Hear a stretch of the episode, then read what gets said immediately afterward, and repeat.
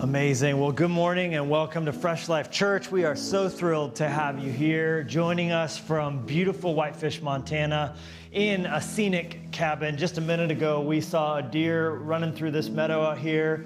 And so, if you're maybe in an apartment somewhere or somewhere without a view, we just thought it would be wrong for us not to share. So, you're welcome uh, for some beautiful vibes here. And what an incredible thing to be worshiping this morning with so many of you all across the country and world. I think we've seen in just the last couple weekends people joining us for our broadcast from 64 different countries. And it's an incredible privilege to be able to bring this message, to bring this experience, to bring this impartation of what God's done in our lives, what He's given to us in His Word into your home. And so thank you for logging on. I've got the comments here. You have to let us know. I've been tracking this morning, seeing where you're from, but do let me know where you're at. I see someone from Florida, and uh, I see ha- and have seen all, all sorts of uh, Portland and Bozeman. I've seen uh, Missoula and Kalispell, and I'm seeing, yep, I'm seeing lots of people. It's an incredible thing. I'm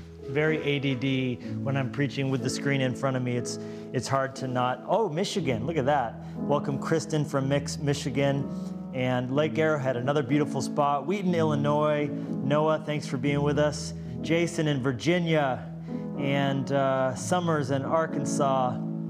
Hello, Ashland from Virginia. It's such a joy to to get to do this, and who, who'd have thought that it would have taken this experience for me to engage more with YouTube and to watch our family that watches every week on podcast kind of come into the experience. So it's a privilege to have you here. And uh, we're going to get into the Word of God in just a moment. But what we were just singing was so powerful this declaration to fear not. And I want us to sing out that bridge one more time. It's a brand new song. We've never sung it anywhere before. Beautiful song, you guys. Uh, but, but I love that because it doesn't say in the scripture that we're not to feel afraid. In fact, all of us are going to feel afraid at times. We're, we're going to have feelings of fear and, and, and worry that come our way. What the Bible says 365 different times is to fear not, meaning don't live in that fear. Don't choose to stay in that fear. We're going to feel fear, but when we do, it's the opportunity of a lifetime to bring that fear to Jesus, to cast all our cares on Him. And so, wherever you are and whatever's going on in your life right now, whatever you're afraid about, whatever's making your heart beat fast, whatever's causing you to feel that, that unmistakable feeling of stress, where you just have that fluttery and your mind just goes. Why don't you just bring that to God right now? Just eh, maybe, maybe you feel comfortable standing in your home, or maybe you, you're in your kitchen washing dishes, and this is the perfect chance just to, to shut that faucet off for a moment and just to really engage. Whatever it is, maybe you feel free enough to lift your hands up. But let's just together embrace the call to not live in fear. Come on, let's give our worries to Him. Let's sing it out together one more time. Come on.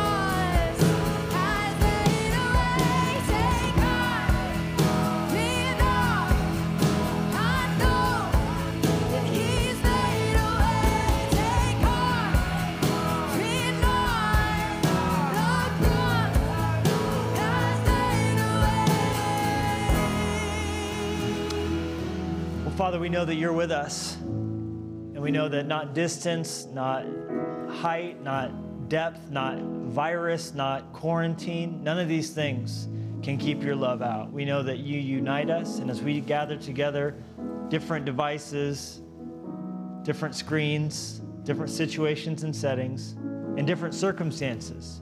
But we know there's one Spirit, there's one Lord, there's one baptism, there's one salvation, and there's only one name given by which we can be saved that mighty name of Jesus.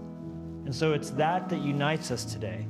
And so even though we can't see or, even really feel it, we know that we are connected with each other and connected to you. And I thank you, this is a time where the gospel is taking ground. This is a time when you're building your church. We can't even know what you're doing that we're going to see when the fog lifts, but we believe it's going to be marvelous. And so we choose in advance to say that what you're doing is great because you are great. And so we embrace the new thing that you're doing.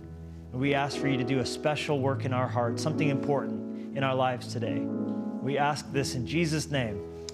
Amen. Amen. Well, welcome to Fresh Life. As I said, uh, we're thrilled that you're with us. Uh, why don't you take a moment and click that share button right there on YouTube, or if you're on Facebook, put this live now to your post, to your page, so that more people can jump in. It's incredible what can happen when that exponential multiplication kicks in and more and more people share it.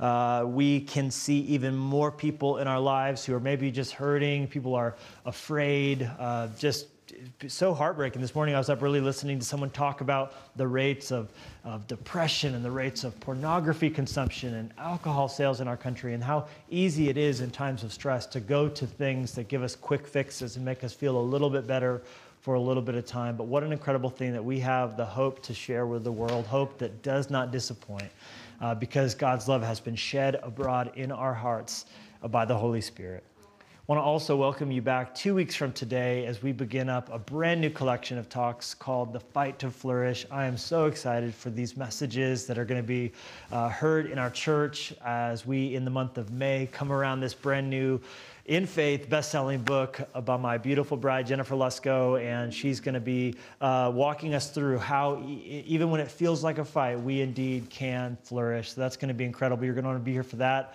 uh, but next week, we will have the, the second half, the second part, the sequel to the message conversation that we're going to begin today around the idea and the reason that we are in a cabin setting today uh, for a new message series that we're calling Cabin Fever.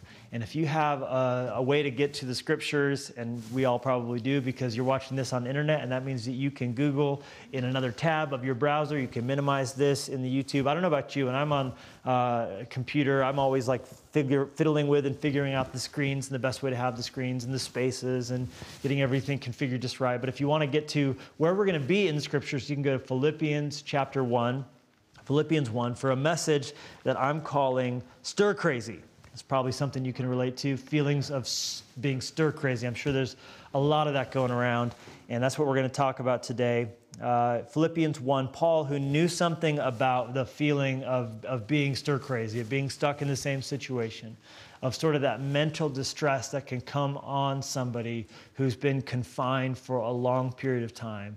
Paul is a perfect person to tell us what to do in the midst of feeling stir crazy because he wrote the passage of scripture that we're going to read today from a jail cell, from uh, a confined period of his life where he was literally in chains, as he's going to use that phrase. So, uh, as we know, it is a punishment to put someone into solitary confinement. It is a, literally a, a part of our penal system to put people into a situation where they're isolated as, as punishment. And so to deal with the feelings of, of being stir crazy, of losing your mind a little bit in confinement, let's listen to what Paul had to say. Philippians 1, we're going to jump in. Are you with me? What's my title? Yeah, I see that there. Stir crazy. We're talking, we're talking, there's, there's some people talking smack in the comments. That's not fair. You got to be kind to one another. Uh, but Philippians 1, we got any deer out here? We got to keep, we got to keep a, a sharp eye on the horizon for some, that's a tractor. Okay, it's not a deer. I just saw something flickering in my peripheral vision out there. Incredible. This is not a movie set. This is just life in the last best place. This is the treasure state, y'all. Uh, but we do send our love to those of you at Fresh Life, Jackson, Salt Lake City, uh, Portland, Oregon, all these beautiful parts of the country that we have the, the great privilege of living in. And we are glad to share the beautiful vistas with those of you in different parts of the country. Philippians 1, verse 12 through 21 says, Now I want you to know, brothers, and he means sisters too.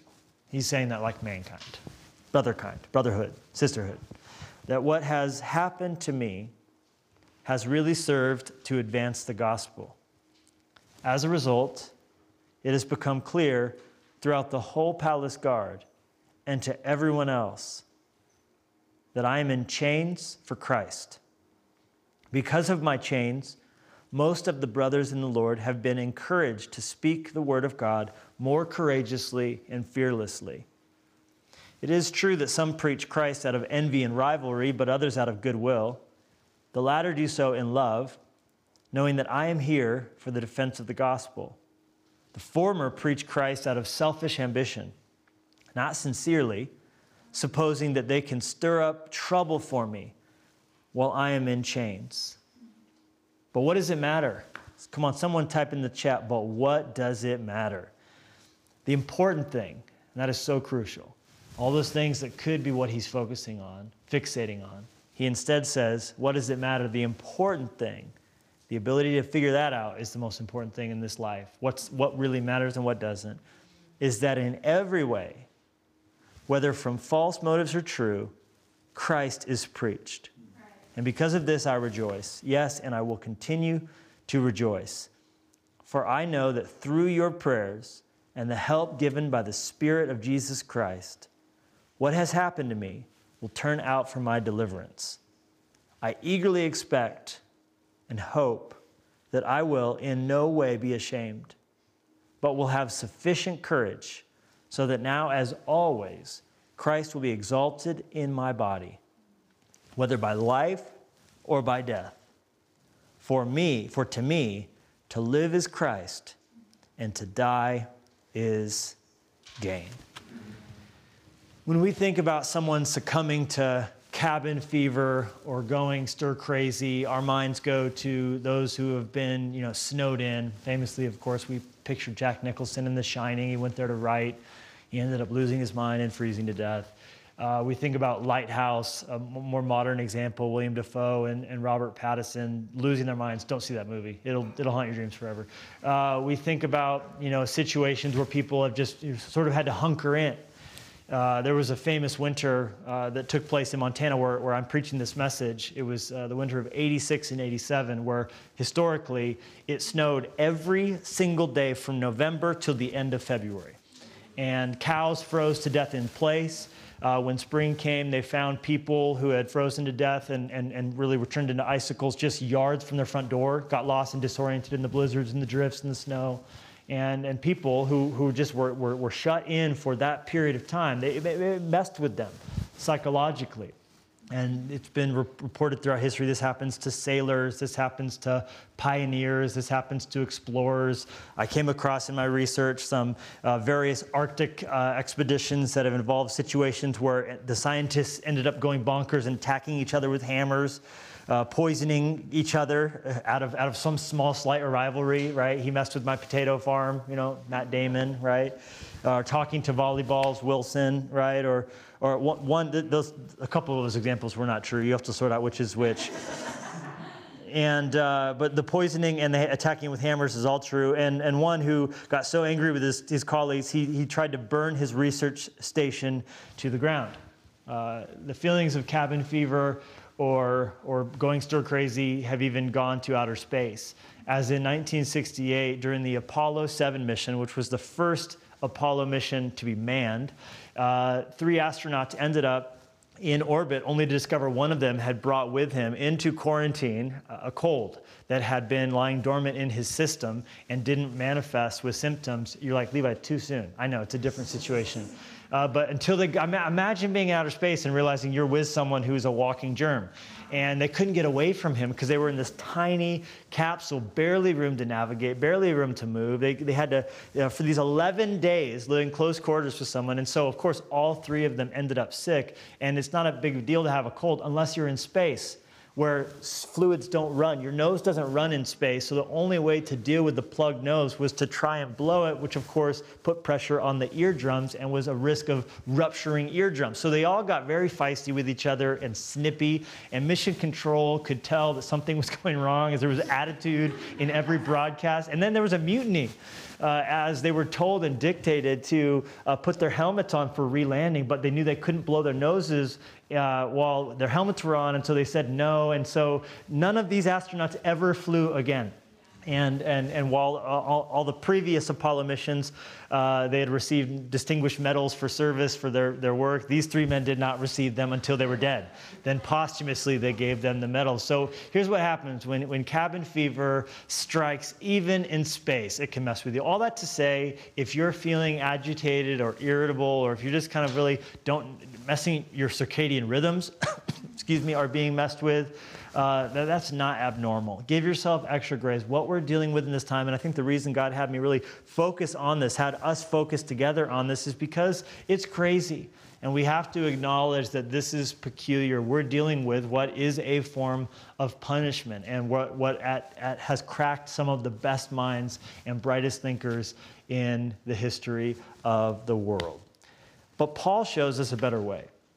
Paul shows us that it's not only possible, it's also, uh, it's also a better option to choose joy in the midst of what you're facing. He wrote these words that we read in the book of Philippians from a jail cell, most likely Rome. Some suggest it, it could be Ephesus, but what we do know of uh, for sure is the fact that he was in house arrest. You're like, wait, you said he was in jail. Yeah, he was in jail, but he was in jail in a home. Uh, in Acts 28 tells us that this, in, this confinement for him lasted, wait for it, two years. You see, he had appealed to Caesar after he had been arrested on trumped up charges and nearly, by the way, beat to death by a vicious mob. And when he saw that his trial was going nowhere, where he was in Caesarea, he made the decision as a Roman citizen to have his case be viewed by the highest court in that day, the, the, the Supreme Court in the land, which would be to have his case appealed to by Caesar himself. Now, of course, Caesar was a busy guy. So some random Jew from Tarsus who was, you know, hated by the Jews in Israel, this was not at the top of the to-do list. So he sat waiting, waiting, waiting for over two years. So just to think about that for a second, Paul, that wrote, who wrote these hope-filled words that we're going to just take a little bit of time to really focus in on. And I would encourage you in this quarantine, live in the prison epistles Galatians, Ephesians, Philippians, Colossians. These are four books of the Bible, all written by this one man who was in jail in this time. He also wrote 1st and 2nd Timothy and Titus from death row. So that's a whole nother, whole nother level of crazy. But this initial uh, time in prison that he eventually would get out of before being arrested again, and then in that prison, uh, he would be in a dungeon and then finally be beheaded. Uh, if, if he could live with such hope, if he could live with such courage, if he could live with such kindness in prison, then I think that God could certainly work some of that in our lives.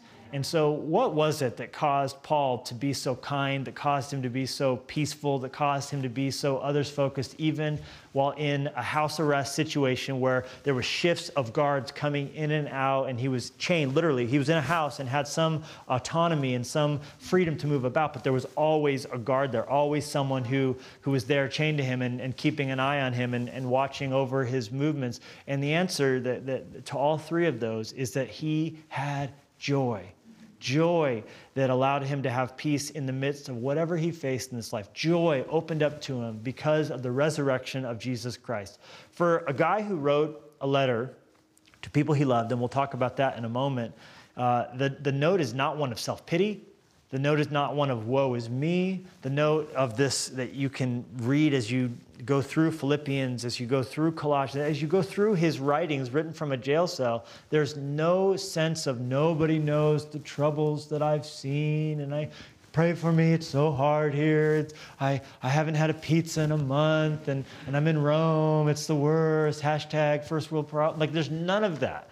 There's none of, you know, I just, I want to be on the beach. I want to be with my friends. There's just this, this absolute uh, not there. There's no victim mentality. I mean, just, it, it is faith and not discouragement that flashes forth at every turn. And you and I can have that same power when we choose joy. And joy is a choice just like despair is, just like self pity is, or feeling sorry for yourself is. In this time of, of quarantine and, and confinement, we must choose joy. And there's not a better place on the planet to begin to continue the conversation we began last week as we talked about the responsibility of joy. And that big thought is marking us as we move into 2020. What is this year of vision all about? It's us choosing to see that we always have the choice of joy. Paul uses that word uh, some 18 times in this tiny little four chapter letter. Think about that. 18 times he uses joy or rejoice or joyful, uh, and, and that's incredible. In fact, uh, it, it, it's, it's, it's, it's such a high percentage out of the shortness of this letter that it, there's more good news in this little book than any of uh, all of the rest of the Apostle Paul's writing. He also uses that exact phrase, good news, or the Greek is euangelion, or you've probably grown up hearing that as the gospel. Uh, Paul uses that eight times, which makes this the book dedicated to good news. Why? Because Paul was focused on the bright side of his situation, as bleak as it was, for sure worse than what we're walking through. And so let's pick apart this joy, this, this responsibility that he carried of joy as we talk about the four ingredients that in this passage made his joy so complete. The first is I see in Paul an unshakable gratitude. An unshakable gratitude. How do you and I, and this, let's just make this real, how do we living in Virginia or living uh, in Massachusetts or living on Facebook in, in Colorado, how do we choose to tap into joy? First of all, we realize that we have the option of an unshakable gratitude. How do you see this? I, I, you actually might say, I, and I didn't men, see the word thank you mentioned anywhere. Well, that's because it's everywhere. In fact, the entirety of the book of Philippians is a thank you note. Why? A little backstory. Paul planted the church in Philippia, in Philippi, Philippia. I almost said Philippia. That's a made-up word. That place is not real. You're like, there's no place called Philippia. Uh, Philippi was a city in Europe where Paul accidentally started a church, meaning he didn't intend to go there. It wasn't in his to do list to go there. He was actually trying to get to Asia, but nothing was working out right. And whenever that's happening, it's always because God is calling you to go somewhere else. He's, he's got something better for you. And so, in that situation where he couldn't go to Asia, which is not like it's a bad desire, it was just not the right time for him to go to Asia, God wanted him to go instead to Europe. So, God sent him a dream and through that dream, showed him he was meant to go to Europe. And he ended up in, in Philippi, a city named after Alexander the Great's father. It was a Roman colony, it was an important city. Uh, and there he met a woman named Lydia, and he led her to faith in Christ. And so the church in Europe was born. And the, the church that, that, that blossomed uh, quickly, it, it quickly attracted antagonism and enemies. And Paul ended up in Philippi. You can read this in Acts chapter 16. He ended up in prison, even there. As, as soon as he started the church, he's, he's in jail. And he chose to respond in that situation with what? Gratitude. And in prison, and that unshakable gratitude led to him praising God and thanking God. And him and his friend Silas were worshiping Jesus at about midnight. And the Bible says their unshakable gratitude was met by a shaking of the prison as an earthquake came, and they were miraculously let out of their bonds. And they chose to not leave when they could have. And the prison guard was going to kill himself because if his prisoners got out, his life was as good as dead. And so he was going to kill himself. Paul said, No, stop it. We're still here. We didn't leave. And they ended up leading their jailer who had just been beating them. Their backs were literally still bloodied because of the beating they had gotten. Uh, but they ended up leading him to faith in Christ. He brought them to his house. They led his entire house uh, hold to faith in Christ. They all ended up getting baptized. They ended up having a great party. The jailer has his wife make some of her famous, famous you know, marinara and, and, and, and Alfredo and, you know, rigatoni, whatever they were eating in Philippi back then. And and it was a Roman colony, and so I'm using my imagination here that it was pasta, but, but, but it, it's really an incredible story. Now, let me just sidebar that for a second. Paul didn't worship God in the jail cell so he would get out. He wasn't thinking, if I worship, there may be an earthquake. He was just, he, they figured they were there for the night. Just, Paul got arrested so often, it was, it was very rare that he would get released so miraculously. He was just worshiping God, and God chose to respond in the way that he did. Paul was, Paul was probably as surprised as anybody when it happened. And so he had to eventually move on, and he got to go back there uh, later on in his travels and encourage the church and celebrate what they were doing and give them some guidance. And then he comes to this uh, time of confinement, and it's about 12 years later, AD 62 or so. And the Philippian church had just put together an offering and sent it to Paul through the use of a servant named Epaphroditus. And Epaphroditus had, had risked his life to get this money to Paul, get this resource to Paul. And Paul mentions uh, what Epaphroditus did, and Paul mentions what the Philippian church did through the use of the word called fellowship. Now, you've probably heard the word fellowship used. Maybe if you have a church that does, you know, a meet and greet time that's fellowship, where you would describe, you know, as many of our Fresh Life groups are doing, being in a Zoom call each week. That's our fellowship. And, and you know, what would normally happen in the church lobbies or, or atriums, that's fellowship, which is true. It, it's not that those things are not fellowship, but the biblical idea always has the idea of a partnership in ministry. And there's always the idea of sponsoring and of sending. It's always the idea of, of someone uh, utilizing the resources they've been given to give themselves over to the gospel going out to more places. So when Paul says, Thank you, Philippian church, for your fellowship. What he was saying is the way that you supported me, because you haven't been called to go out preaching the gospel in every single place physically. You're, you're doing your job. You're, some of you work in this area, some of you work in that area. Lydia, the first Christian convert in Europe, was a seamstress. She had a passion for fashion. She loved sewing. During this crisis, she'd been making masks like crazy and donating to the hospitals and first responders and incredible heart for, for, for, for clothing. It was just an amazing thing. So she was not called to go to Rome or go to Jerusalem or go to Africa, but she would make money and she would, with her fellowship, support Paul as he did that the Philippian jailer. He didn't, there's no record of him leaving the military, of him leaving his employment as a soldier. He stayed where he was. He was a warden in a prison working for Caesar, and he was able to be a part of the fellowship of Paul's ministry. He chipped in to give that money that Epaphroditus carried to bring to Paul to meet his needs, which is, by the way, how he was able to have food to eat. For a prisoner, had to basically somehow come up with the money to feed themselves. Caesar wasn't going to pay for you to eat. And so Paul was literally living off of the generosity of the churches that he had started who cared for and wanted to be a part of the fellowship of what God was doing. And so they partnered with him. And the entire book of Philippians is his thank you note. Now, how incredible is it that the dude is in prison and still cranking out his correspondence, still cranking out his thank you notes? And like I said, the entirety of the tone is all about them. It's about how they're doing. It's about him praying for them and caring for them and wanting to support them. We see in this, there's a, there's a spirit of gratitude. Now, what's, what's amazing about this is I told you Paul's life is one that's supported by joy, but joy is fostered and fueled by gratitude.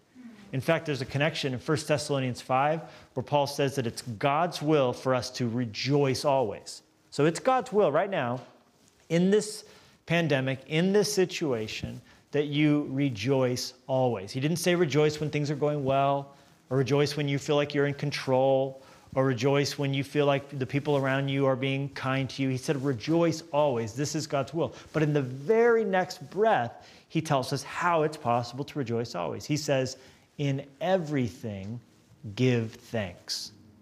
Rejoice always in everything, give thanks. I know a lot of you right now watching this, like me, are dealing with situations where you're like, man, I don't feel joyful. I don't, I don't feel any joy to the world. There's none of that right now in what I'm dealing with. My kids, my husband, the situation at work, the reality of unemployment, the uncertainty of the future, all the economy, and I lost my graduation, and this was stolen from me, and this was taken from me. I was picking up some takeout food the other day for our family, and the, the, the, server was, was, was who's bravely there in that restaurant. And thank you to those of you who still show up at the restaurants all across the world who are still doing that. She said, uh, I was supposed to be in Mexico right now. Hopefully, I'll get to it one of these days. And there was just a real trailing off of her voice. I think we all can, to some degree, think of something that was cruelly taken from our hands. And maybe it was not a, a Mexican beach vacation, maybe it was someone you love maybe to the COVID 19 virus or maybe to, to something else, but you know the feeling of, of, of, a joylessness that's come because of something that was taken from you and, and snatched from you. And in that situation, Paul says when you don't feel joyful, the key is gratitude. The key is to, in everything, he doesn't say for everything, give thanks, but in everything, For we deal with things that are not good and we're not to be thankful for, but in those things we can choose to be grat- grateful, to show gratitude, and that gratitude will help us to tap into our joy. Paul, as he gives thanks, is modeling for us. You go, how, how, Paul, do you have a thank you note full of joy? It's because he was writing a thank you note that he now is walking in joy. So, what perhaps this week could go down in your journal as something to be thankful for in the midst of this? And we know that gratitude releases in us the very same chemicals that come in our bodies when we take uh, antidepressants. And so to think about what powerful tools you have at your disposal to walk in joy by being grateful. The second thing I see in Paul here is I see an unselfish pragmatism and unselfish pragmatism. When you're pragmatic, you're very detached emotionally from, from how things are, are, are being affected, and you're able to make decisions based on benefit. Now, stay with me here. If you're like me and you're very pragmatic, you are tactical and always are calculating, and at worst, this can come across as cold and you're able to appraise situations based on how uh, they can benefit you and, and how you see outcome. And you can end up being being rather merciless. You can end up being rather savage. When you're not guarded you can become calculating. When you're just purely pragmatic and to be able to look at situations and, and in just a quick moment calculate uh, the best way to, to get the advantage out of, out of a situation. But what I see in Paul here is unselfish pragmatism, which does feel a bit like an oxymoron, but, but you'll see it's actually a, a truly powerful thing. To be pragmatic about what he's facing, he's looking at it to see what is the benefit here. He's calculating what is the benefit of me being in this situation but he's doing so in a way that has no ego. There's no trace of I, there's no trace of, of me. He, in fact, says, like, hey, look, if I'm here, can't do anything about that. And I worshiped, and God didn't choose to get me out of it, which I know He can. And uh, He did that before. So if, I, if, if God wanted me out of this prison, he would, he would do it. I've watched Him do it. So nothing's stopping God from getting me out of it. Therefore, he must have a reason for sending me into it. And see his pragmatic mind begin to work and go, hey, look, if you sent me in here, I want to make sure and accomplish the mission. And so he tells him, and I love this. This is so powerful. I really hope and pray that God can get this deep down in our souls. Are you still with me, YouTube? Are you still watching on Facebook? Is this, am I preaching good? Paul says here, I want you to know, dear brethren, that the things that have happened to me, have actually turned out for the furtherance of the gospel. I want you to know as I've assessed this whole dynamic, I know you're concerned about me, about me but don't cry for me, Argentina. Right? You like that? I see things that God's doing. I, I, know you think, oh no, the great apostle Paul, the traveling preacher who can't travel, thus probably can't preach. I know you think this has locked up the gospel. But y'all, the word of God cannot be chained. I've had more opportunities to preach the gospel in here than I could possibly imagine. It was always his dream to go to Rome. Now, he did not ever see it happen in this way, but he is in Rome. And guess what? Every six hours, a new Roman person gets chained to him. I always wanted to preach the gospel to Romans. Hey, Bill, and how, how, you doing? Oh man, you know, the things, and, well, let's talk about that. The guy couldn't get it. Talk about a captive audience, right? You're here volitionally. Paul had people that he got to talk to who had no choice as he communicating God, communicated God's words to them. And he says, it's an incredible thing. As, as you read it, he says in verse 13, as a result of my being sent into this prison, that's why he wasn't a victim mentality. He was a victor sent by King Jesus into this house arrest. You were sent into this quarantine. You're sent into this pandemic pandemic. God has a plan for you in the midst of what you're facing. He says, as a result of me being in these chains, which I could go, oh, these terrible chains, or I'd go, thank you, Jesus, for chains that, that, that, that lock me to hurting people who, who need six hours with the Apostle Paul, who's been with Jesus. He says, as a result of that, most of them have ended up figuring out my chains are in Christ, the whole palace guard. And that's a technical phrase that actually means Praetorian guard, which, if you see the movie uh, Gladiator, which you should because it's the best movie that's ever been made, it's a fact. You, you don't have to agree with me, you could be wrong. Black Hawk Down would be second, Braveheart probably third, Shawshank Redemption would be fourth, and Dumb and Dumber would be fifth. All right, so rounding out the list, totally redeemed myself. All right, so, so here's, the, here's the beautiful thing. If you saw Gladiator, let me know in the comments which of those are your favorites, or if there's another, uh, probably don't go down that rabbit trail because then it would just digress into no one listening to the rest of the message. Because it's just like, oh, my favorite movie is Dumbo, you know? Okay, so, but the cartoon one, not the new one. That was just creepy. All right, so in Gladiator, the Praetorian guards were the ones who were assigned to take Maximus's life when Commodus killed his father and then Maximus spurned the idea of serving under uh, Commodus. And so it was the Praetorians who were then assigned to execute him. But that didn't work so good because sometimes the frost makes the blade stick, and Maximus knew that, but they did not. And so it was. Uh, it was. I, am sorry, I'm getting very distracted because I love that movie. So yeah, 300 is definitely on that list too. Kevin G. Lowe. I uh, can't recommend anybody watch it, but it was great. All right, so because I am a Christian. All right, and I have standards and values and morals. So, uh, the Praetorian Guard, there were 9,000 of them. They were the most elite out of all the soldiers in the emperor in the empire, and they were paid double, and they were it was a respected position. And Paul's leading them to faith in Jesus Christ. I like how the Message translation puts it in verse uh, 20 when he says, They didn't shut me up, they gave me a pulpit. Come on, somebody. Paul says, They thought they were going to shut me up when they put me behind bars. Turns out they were turning on the PA system for my microphone to preach the gospel to some of the most influential people in the entirety of the Roman Empire, AKA the empire on planet Earth at the time and the infectious spread i know too soon i gotta, I gotta stop it with those kind of words.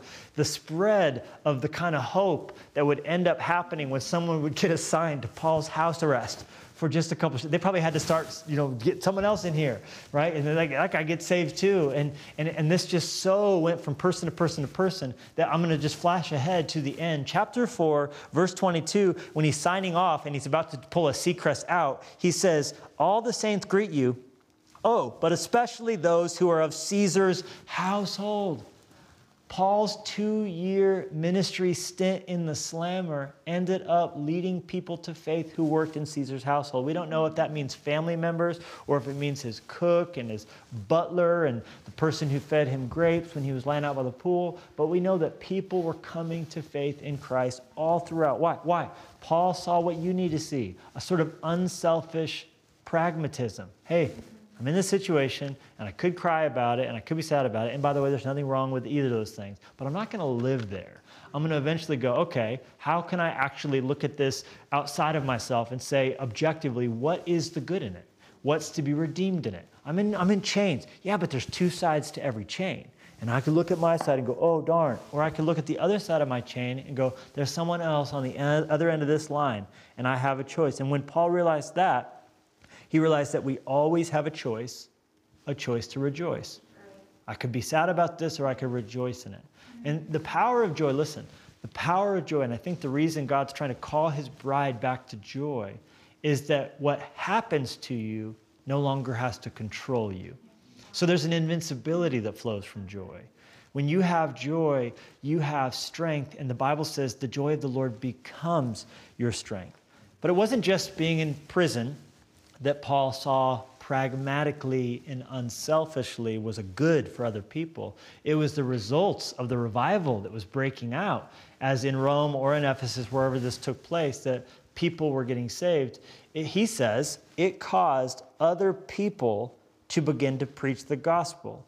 Uh, and we'll talk about that in a moment, but he says some of them did so with bad motives.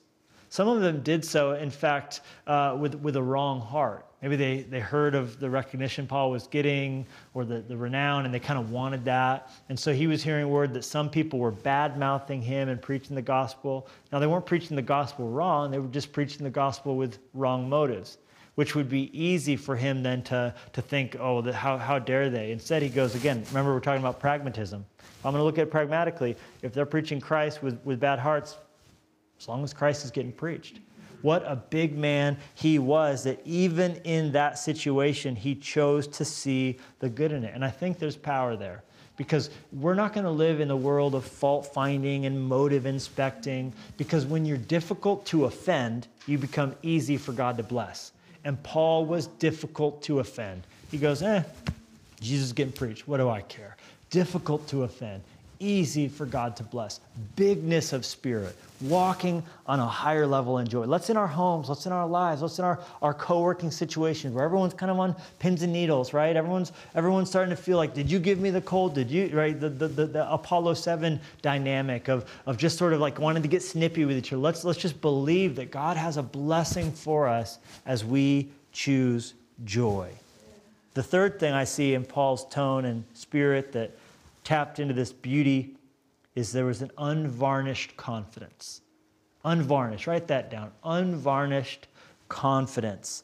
What do I mean by that? I mean, he was confident as to how this was all going to play out, even though he didn't know the particulars. But he, it was an unvarnished confidence, meaning there was rough edges, and if you rubbed your hand on it the wrong way, you'd get a splinter. It was not beautiful and, and manicured. His confidence uh, wasn't, you know, glossed over.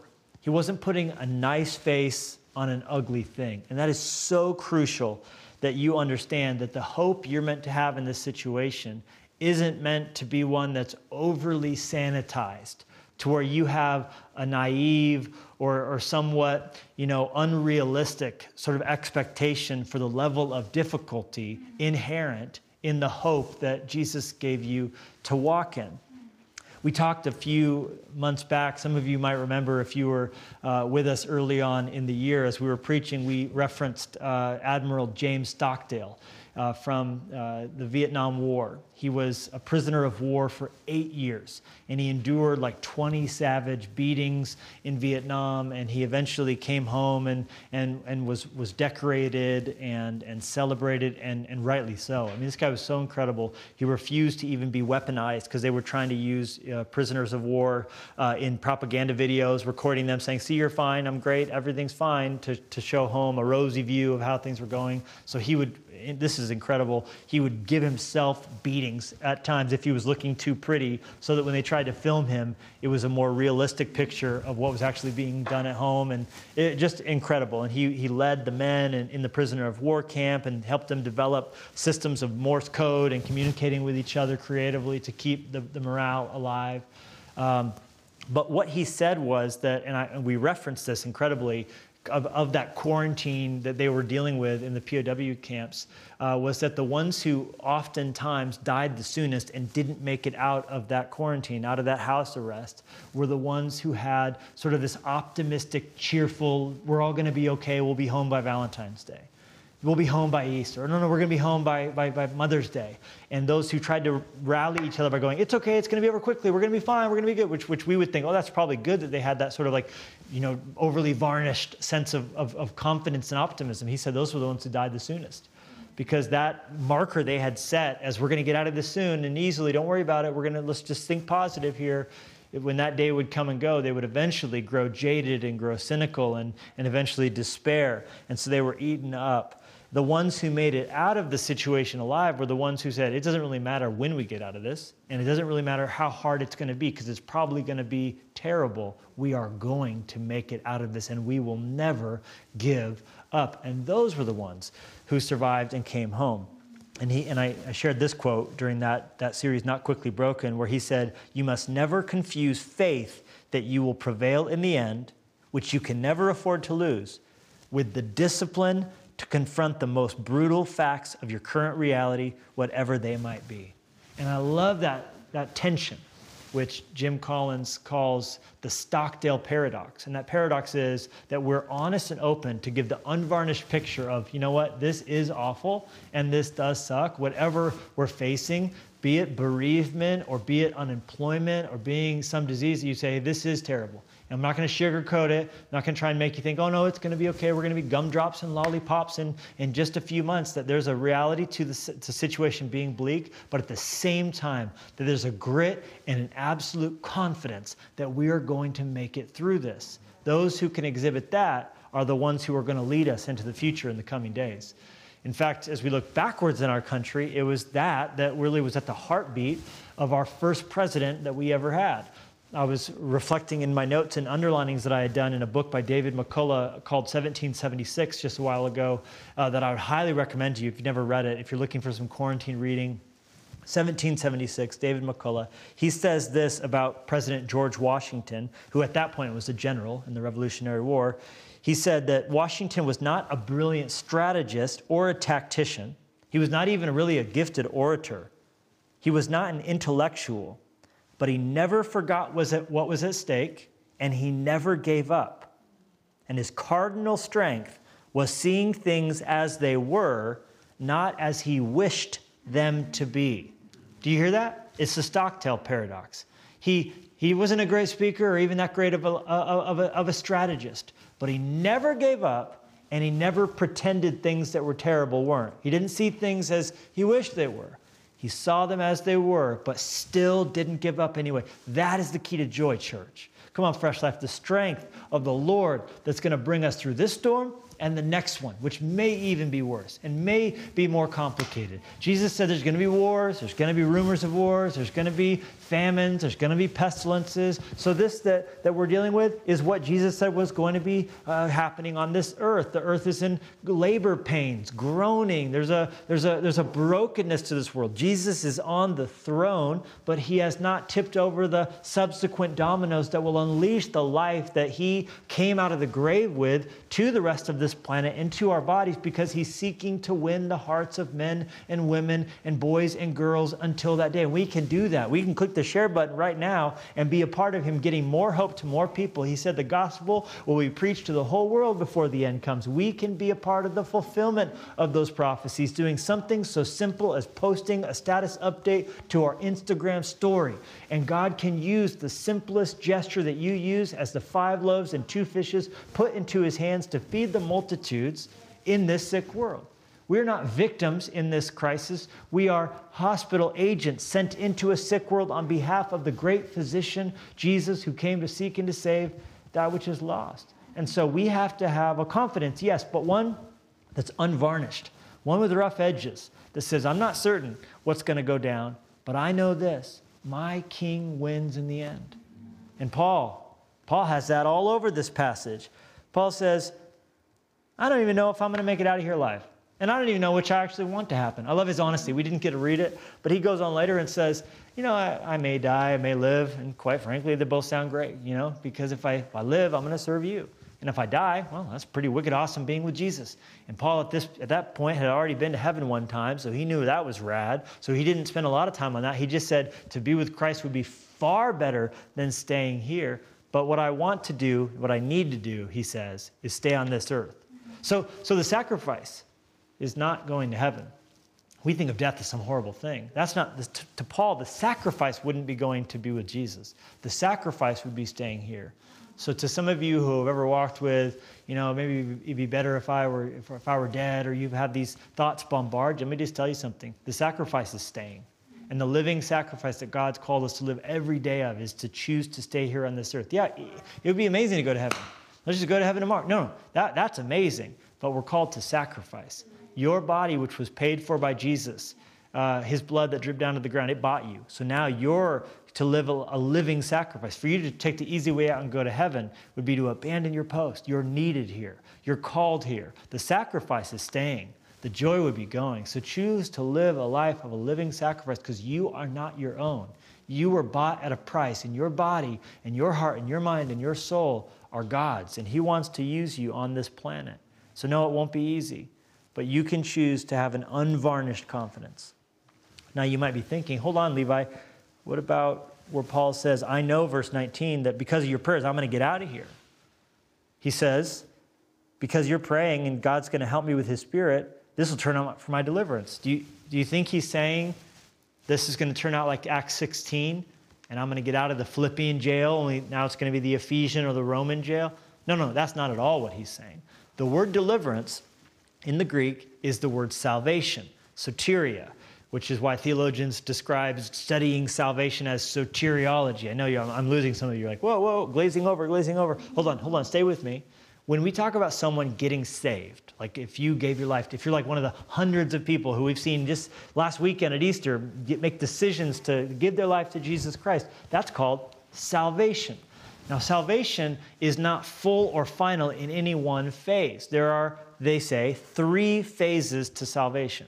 There's salvation in the past, that's justification, where you believe in Jesus and he justifies you like a judge would.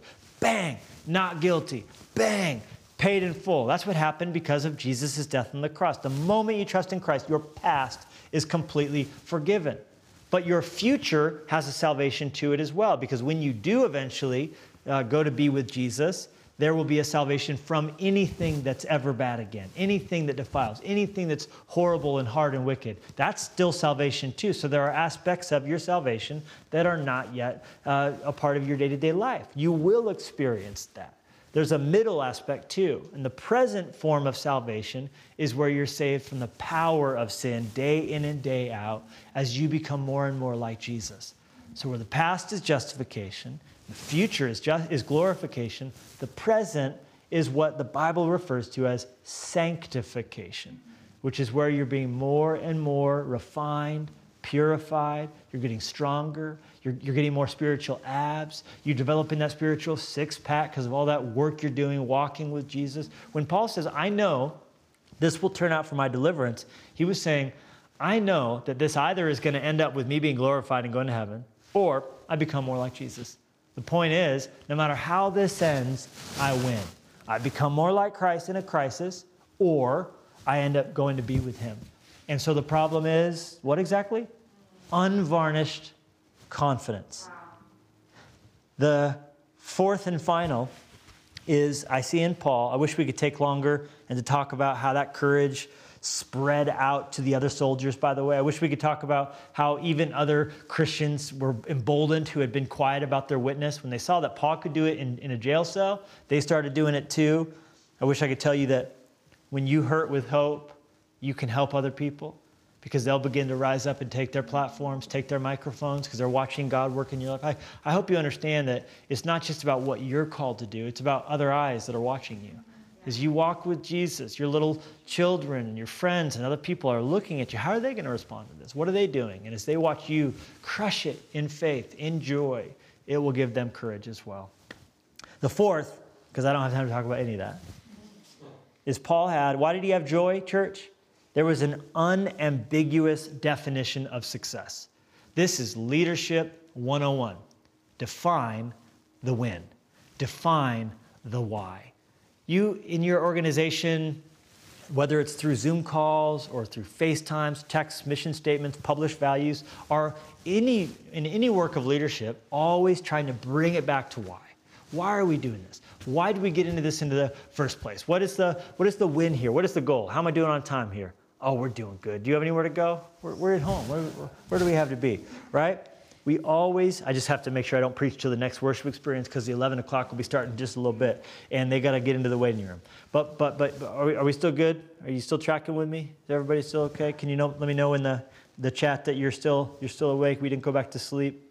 You go back to the oven for a second cinnamon roll. All right, grab one for me as well because that sounds delicious.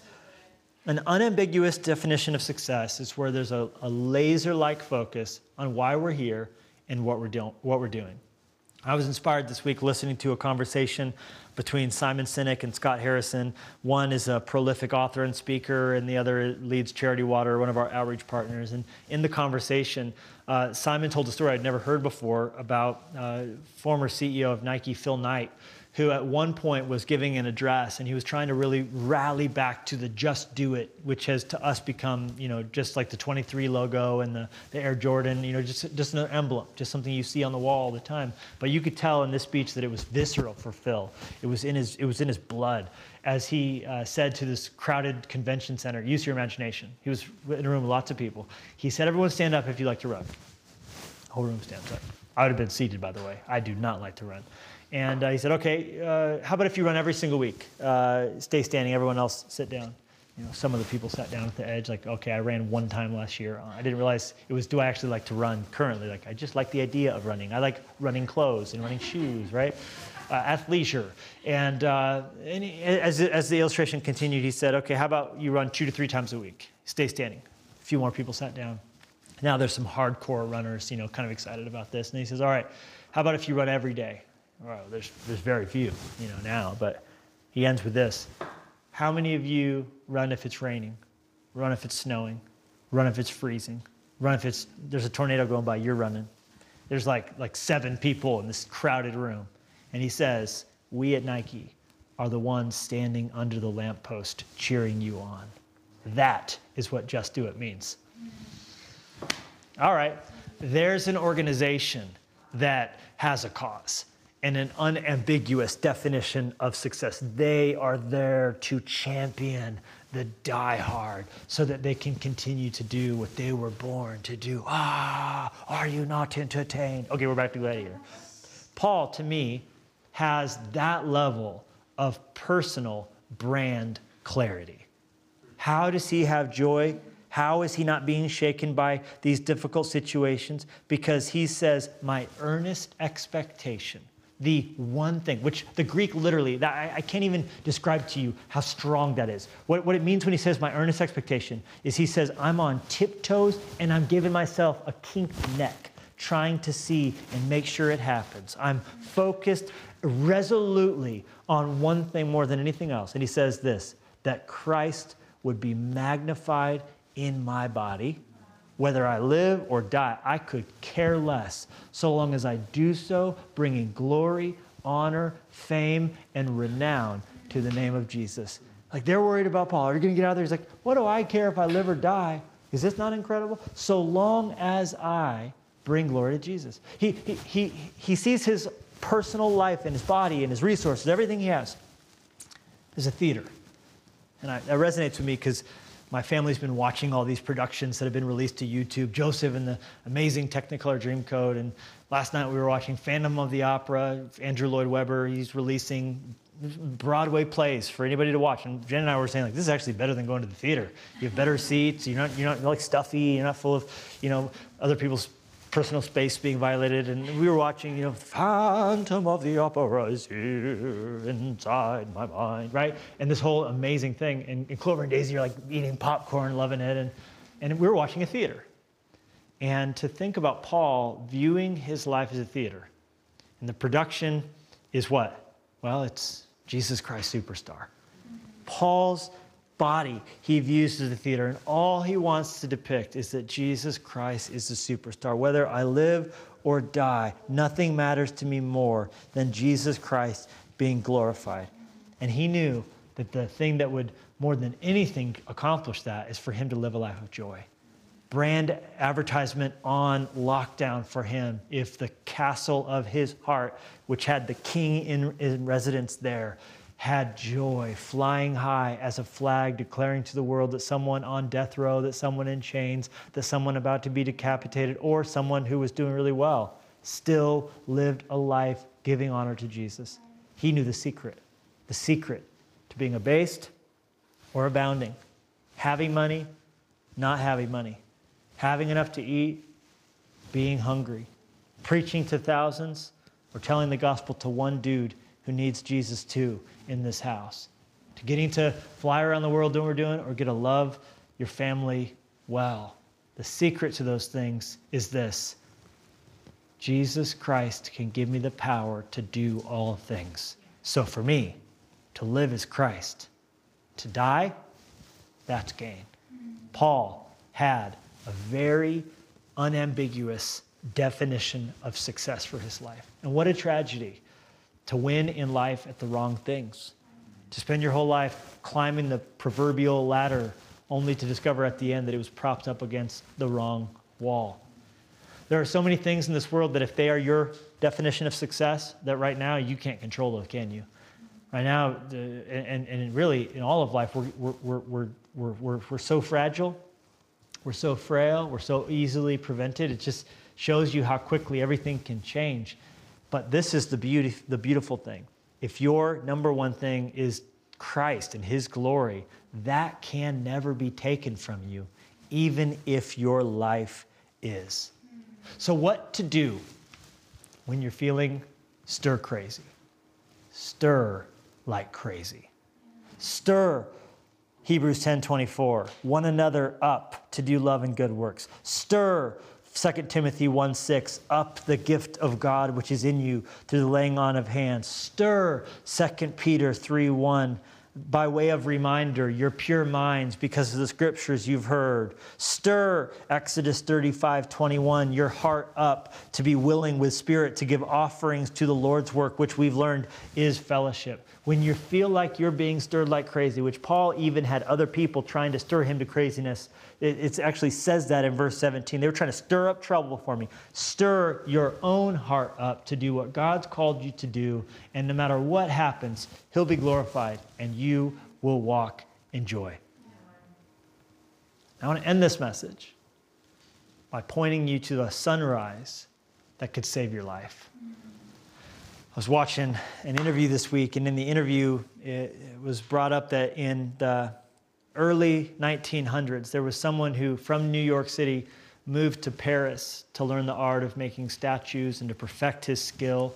He cobbled together the resources possible to get on a ship over to, to France, and while he was there, um, his name Augustus Saint Gaudens. What a beautiful name, Augustus Saint Gaudens. He uh, found himself making statues and, and, and, working to hone his craft, but he was struggling with depression and struggling with anxiety and struggling with uh, a, a, great sense of difficulty. Maybe he was being cloistered up in this workshop, you know, working on these, these statues day in and day out. And one night in despair, in the darkness of the, of the Parisian night, he ended up walking out in the street and decided, I'm going to kill myself.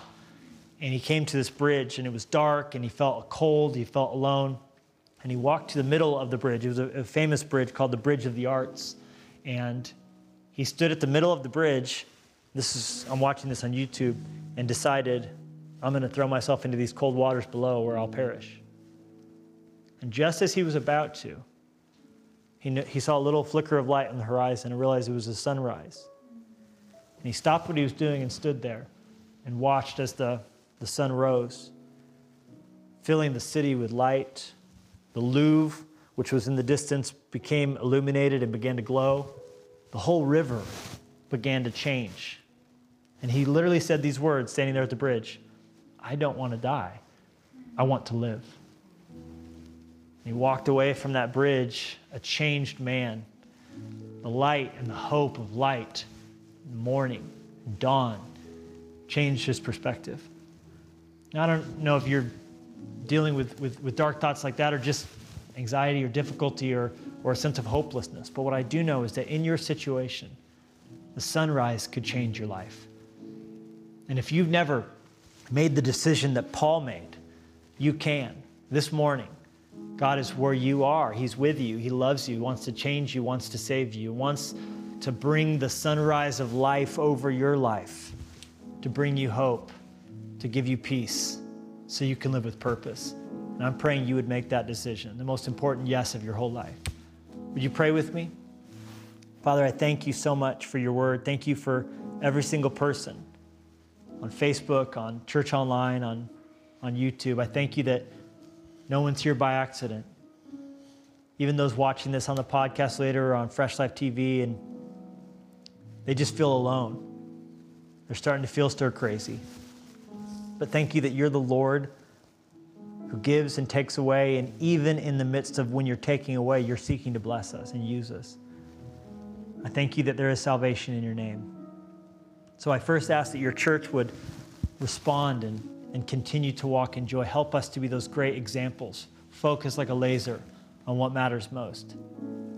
And for anybody here now who doesn't know you, who needs that salvation, I pray that you would help them to see through your Spirit that they can't save themselves, but if they trust in you, that you will save them. So, with heads bowed and eyes closed, as I give this invitation, if you'd like to be forgiven, like to be made new on the inside, we talked about what salvation looks like. Every sin you've ever committed could be forgiven. Jesus would come to take up residence inside your heart, and he would open you up to a life of joy, confidence, no matter how unvarnished the reality is of what we have to face. With head bowed and eye closed, if you would like to receive Jesus, Say this prayer with me. Say it out loud. God will hear you. Mean it in your heart. Jesus, I'm sorry for my sins. I know I've done wrong. I pray you'd forgive me. Come into my heart and make me new. I give myself to you. In Jesus' name. Now, still praying and still in an attitude of devotion, I want to give you a moment to act on it because I believe there's power in nailing it down as a symbol. I'm going to ask that in just a moment, when I count to three, you would raise up a hand right there in your apartment, your living room, your kitchen, your bedroom. Raise up your hand when I get to three as a way of saying, This is real, this just happened. I'm giving my life to Jesus. One, two, three. Shoot your hands up. Shoot your hands up. God sees you. God sees you. Every single one of you making this decision. This is real. This just happened. This is important. Man, I'm so excited for every single one of you. You can put your hands down, or maybe you click the digital hand button on the Church Online platform. You don't have to put that down, it'll take care of itself. We've seen so many make that decision, and we're so excited for you. In just a moment, we'll sing out one more time, but first, could you grab your phone and send a text message to the number on the screen, 97,000? Put the words fresh life, those two words in the text, and we would love to be able to dialogue with you this week, ask how we could serve you, how we could pray for you. Trust me, we all need more people praying for us. I sure do appreciate those of you who have let me know you're praying for me every week, and we'll be praying for you as well. Well, thank God for what's just happened. Thank God for the new life that sprouted up. Thank you for joy, and that we don't have to fear. Come on, let's sing out one more time.